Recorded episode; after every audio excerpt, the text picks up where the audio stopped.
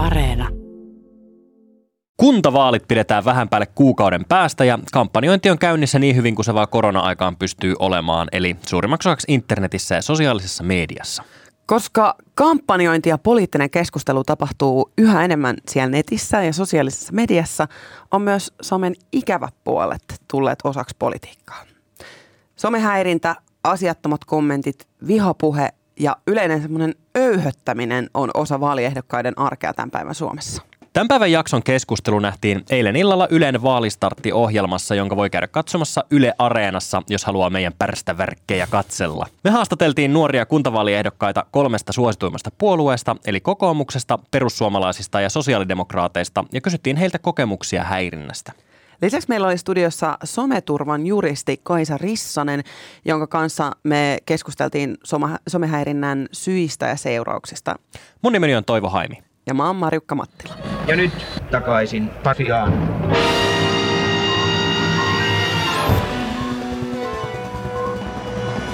Mä haastattelin kolmea nuorta kuntavaaliehdokasta, Sera Savolaista kokoomuksesta, Hanna Kivimäkeä so- sosiaalidemokraateista ja Samuli Voutilaa perussuomalaisista. Sera, Hanna ja Samuli kertoo, millaisia vihaviestejä on saaneet ja miltä niiden vastaanottaminen tuntuu.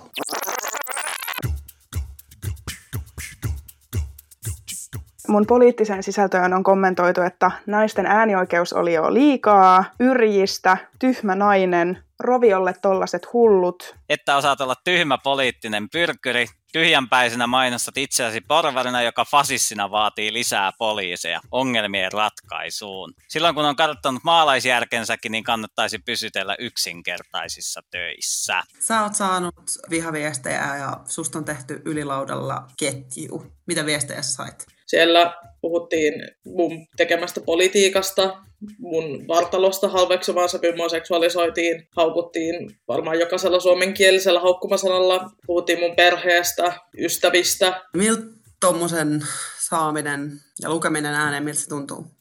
Järkyttävintä siinä ei ollut niinkään se, että musta puhuttiin vaan se niin kuin keskustelun volyymi, että miten niin, kuin niin moni voi saada keskustelua aika ihmisestä, jota ei edes henkilökohtaisesti tunne. Pahin, mikä mä oon tajunnut, niin on se, että mä oon tässä vuosien aikana niin kuin turtunut tuollaiselle sisällölle, tai että joka kerta kun mä postaan jotain, niin mä odotan, että sieltä tulee tollasta. Huomasit sä jotain muutosta siinä tavallaan kun säkin olet ollut kymmenen vuotta mukana. Et ennen sitä tuli vähemmän tai nyt enemmän, tai onko se jotenkin yleistyneempää nykyään? Kun tämä viestinnästä on niin paljon tulee enemmän monikanavaisempaa, niin totta kai se sitten semmoisen myös negatiivisen palautteen määräkin sitten, ja myöskin toki positiivisen niin kasvaa sitten suhteessa. Että, ja on ehkä sitten semmoinen ylipäätään yhteiskunnallinen polarisaatio, niin onhan se niin kuin kasvanut tässä viimeisen kymmenen vuoden aikana. Siinä siis kuultiin Seraa, Hannaa ja Samulia ja he kaikki on siis ehdolla kuntavaaleissa eri puolueiden listoilla.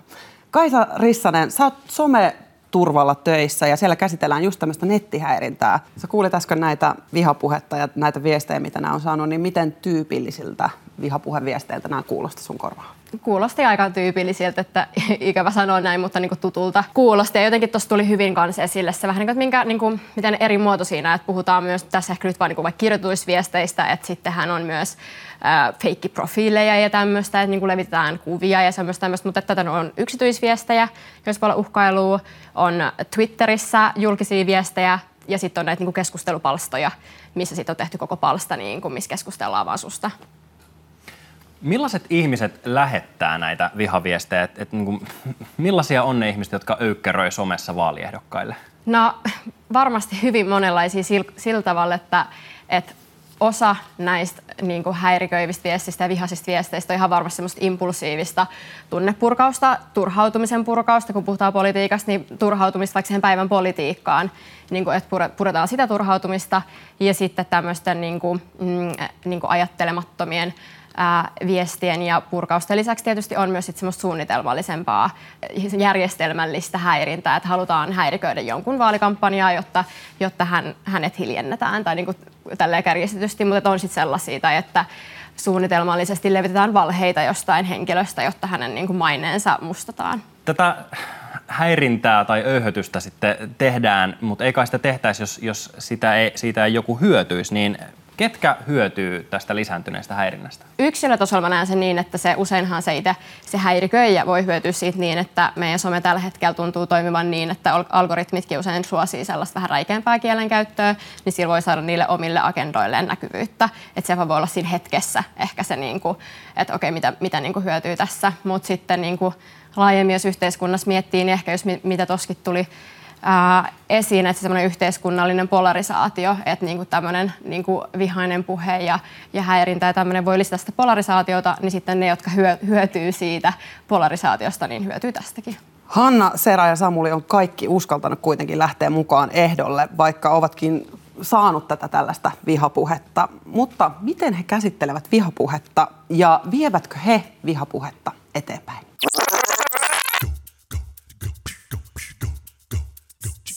Joskus mä kyllä saatan ihan vastata ihan, että hei, että kiitos palautteesta ja niin kuin, että tiedätkö, että tyyliin, että hei, että oikein mukavaa kevättä myös sulle sinne. Mä aikanaan olin nuorena miehenä kesätöissä vähittäiskaupassa, niin silloinen kollega sanoi, että jos tulee negatiivista palautetta, niin mitä kiltimpi sä oot niille kettumaisille asiakkaille, niin sitä paremmin sä yleensä pärjäät ja voitat sen tilanteen. Ja on yrittänyt tätä filosofiaa sitten hyödyntää myös näissä keisseissä. No se riippuu vähän siitä tyypistä, että jos kommentti on suoraan esimerkiksi vaikka uhkaus tai, tai suoraan sisältää niin kuin huorittelua tai, tai kiroilua tai muuta tämmöistä niin selkeää solvaamista, niin silloin se on ilmianto, blokkaaminen, poisto. Ei ole niin kuin mitään helppoa tai yhtä ratkaisua eikä semmoista, joka toimisi aina. Onko sinulla kehittynyt sitten, kun sä oot saanut vihapostia ja häirintää Onko sinulla siihen jo joku rutiini? Öö, ei ole. Mä tein sen virheen, että mä luin jokaisen niistä viesteistä läpi ja se ei kannattanut. Et sitten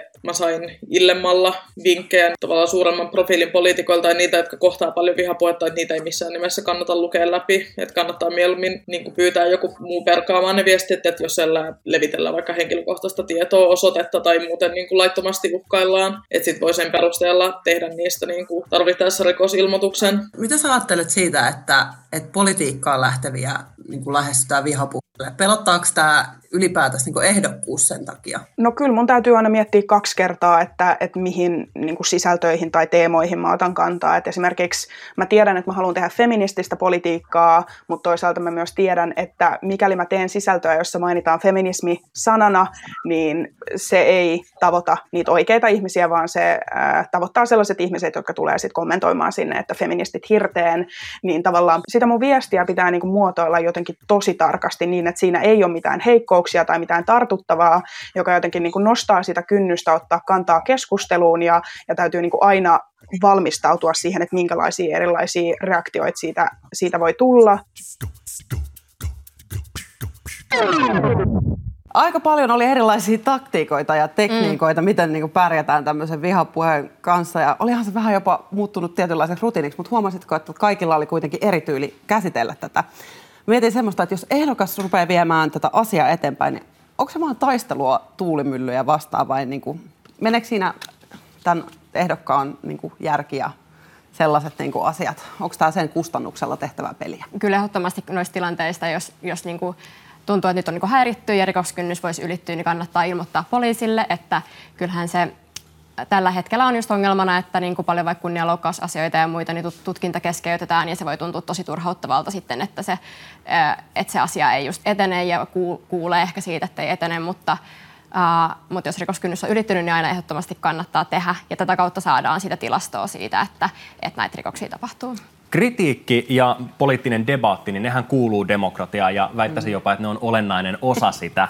Mutta miten tämmöinen verkkohäirintä ja someöyhötys, niin miten ne eroaa asiallisesta kritiikistä? Et missä, mihin se raja vedetään? No sellaista ihan tarkkaa rajaahan tietysti tosi vaikea vetää. Et puhutaan ilmaisuista, jotka liittyy aina kontekstista ja, ja näin, mutta ehkä niin kuin sellaisia, musta oli hyviä, hyviä esimerkkejä just, just siitä, että, että vähän niin kuin, että kun ei puhuta asiasta, vaan mennään vaikka henkilökohtaisuuksiin, että aletaan puhua vaikka henkilön ulkonäöstä, joka ei liity millään tavalla siihen niin kuin politiikkaan, jota hän tekee, tai että miten hän voi hoitaa tehtäviään ää, kunnanvaltuutettuna. Tai sitten ihan tämmöiset suorat uhkaukset, tai, tai näin, niin se, siinä niin kuin on aika selkeitä. Mutta sitten jos on joku ää, kritiikki, jossa on paljon myös halventavia ilmaisuja, niin nehän on just sit sellaisia, missä sit pitää niin kuin ehkä vähän miettiä ja punnita sitä. Mutta tietysti häirintä ei ole mikään niin kuin yleinen ää, tai se on lainsäädännössä määritelty termi samalla tavalla, mitä niin kuin vihapuhekaan ei ole. Että mm. sitten niin kuin, sieltä löytyy vähän tarkempia rajoja, että milloin sit kunnianloukkauksen raja ylittyy tai milloin laittoman uhkauksen raja ylittyy. Ja näin. Haluaisin kysyä tuosta, että kun se tuntuu, että se on vähän vielä niin kuin hajalla, että perus vihapuheen ja vihapostin saa ei välttämättä edes tunnista. Mistä mm. se voi niin kuin ruveta hakemaan tämmöistä tietoa siitä, että täyttääkö tämä nyt sen termistön? No, mulla tulee heti ekana tietysti mieleen, että meiltä, meiltä voi pyytää apua. Että toi on se, mihin, mihin someturvaan kanssa niin kuin, mihin tarpeeseen meidän palvelu on tullut, että ikään kuin e, ihmisille, ihmisille ei välttämättä eikä välttämättä vieläkään ole ihan selvää, että milloin just näissä sometilanteissa se rikoksen raja ylittyy ja milloin ei. Et, et me annetaan just se oikeudellinen arvio sitten siitä niin kuin tämän henkilön kertomuksen perusteella, että et voisiko rikoksen raja olla ylittynyt siinä tilanteessa. No mietin, että äh, kun politiikkaan kuuluu tänä päivänä myös tällainen häirintä ja äh, asiaton kritiikki, niin sehän väistämättä karsii ihmisiä pois, semmoisia, jotka ei halua lähteä semmoiseen myllytykseen mukaan ja mieluummin pysyy poissa tuommoisesta meiningistä, niin ketä se sitten jättää sinne politiikkaan ja valtaan? Että mm. Kenelle valta keskittyy, kun yhä harvemmat sitten asettuu ehdolle? Niin. No nythän niin tutkimusten mukaan just erityisesti kun puhutaan puhutaan päättäjistä, niin naisiin kohdistuu enemmän häirintää kuin miehiin. nuorempaan sukupu- tai niin kuin nuorempiin kohdistuu enemmän kuin vanhempiin, eli vaikka nuoria miehiä, niin häiritään enemmän kuin vanhempia miehiä, ja sitten niin kuin oli sitten ää, nainen tai mies tai, tai muu, niin sitten just vähemmistöön kuuluminen, niin niin tota kans on sitten lisää sitä riskiä joutuu. Että sit, sit voi vähän miettiä, että no ketä jää jäljelle mm. tai, tai tälle. Toki se on tosi yksinkertaistettu ja kärjistetty. Haluaisi kukaan enää tämmöisen jälkeen niin asettua ehdolle sitten? Mm, kyllä se varmasti vaikuttaa siihen harkintaan. Et kyllähän siihen harkintaan oikeasti vaikuttaa varmasti niin kuin paljon muitakin tekijöitä. Et Kuntaliitonkin siinä tutkimuksessa, missä todettiin just se, että, että tämä häirintä, niin kuin, niin kuin kuntapäättäjät miettii sitä, että hakeeko uudestaan, kun se on lisääntynyt, mutta siihen vaikuttaa myös ajankäyttö ja muut tällaiset. Et varmasti se, että kun siitä puhutaan lisää ja niistä keinoista, miten siihen pitää puuttua ja opitaan sitä sitten, että, että miten, miten sen kanssa niin kuin pitää toimia, niin se voisi vois sitten kannustaa. Mä haluttiin kuulla myös, että minkälaisia ratkaisuja tähän voisi olla. Kuunnellaan Seran, Hanna ja Samulin mietteitä siitä, minkälaisia päätöksiä he löis poliitikkoihin kohdistettuun vihapuheeseen.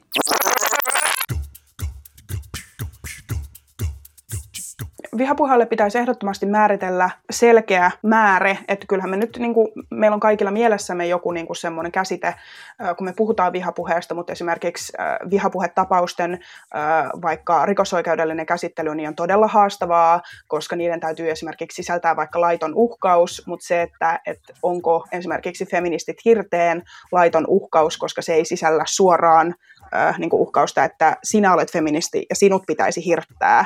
Että et jotenkin kun se niin kuin uhkauksen määritelmä on vielä niin epäselvä, niin, niin kuin meidän vihapuhelainsäädännölle pitäisi tehdä jotain joko niin, että, että rikoslakia tarkennettaisiin tai sitten äh, tehtäisiin erillisiä toimenpiteitä tästä. Mitä sä toivoisit niin kuin henkilökohtaisesti, että vihapuheelle tehtäisiin? No mä uskon ehkä enemmän tämmöiseen esimerkin voimaan tässä asiassa silleen, että kyllähän niin kuin, mut on ainakin kasvatettu niin, että hyvät käytöstavat on puoliruokaa, että se sellainen, musta tuntuu, että tässä jotenkin niin kuin, jos jossain kohtaa toivottavasti niin kuin ihmiset ei näkisi sitä somessa tapahtuvaa käyttäytymistä niin kuin erillisenä käyttäytynä verrattuna siihen, kun tavataan vaikka ihan kasvotusten, koska se sellainen palaute ja tekstityyli, mitä tuolla somessa tulee, niin semmoista harvemmin kyllä kuulee kyllä sit missään toreilla tai turuilla.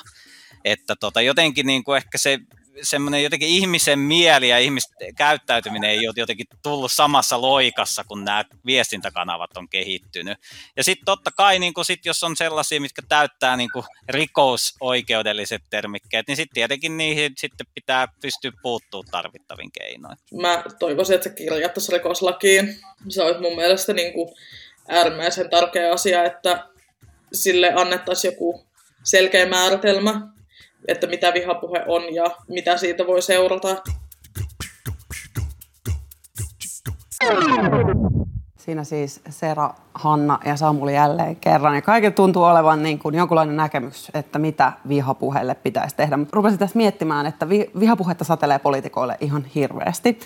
Mutta onko tämä niin jollain tavalla ainutlaatuinen ryhmä – että tämä ryhmä ainoastaan saa sitä öyhytystä kohdaksi vai onko mitään muita ö, ryhmiä verrattavissa? Ei varmasti ole ainoa ryhmä.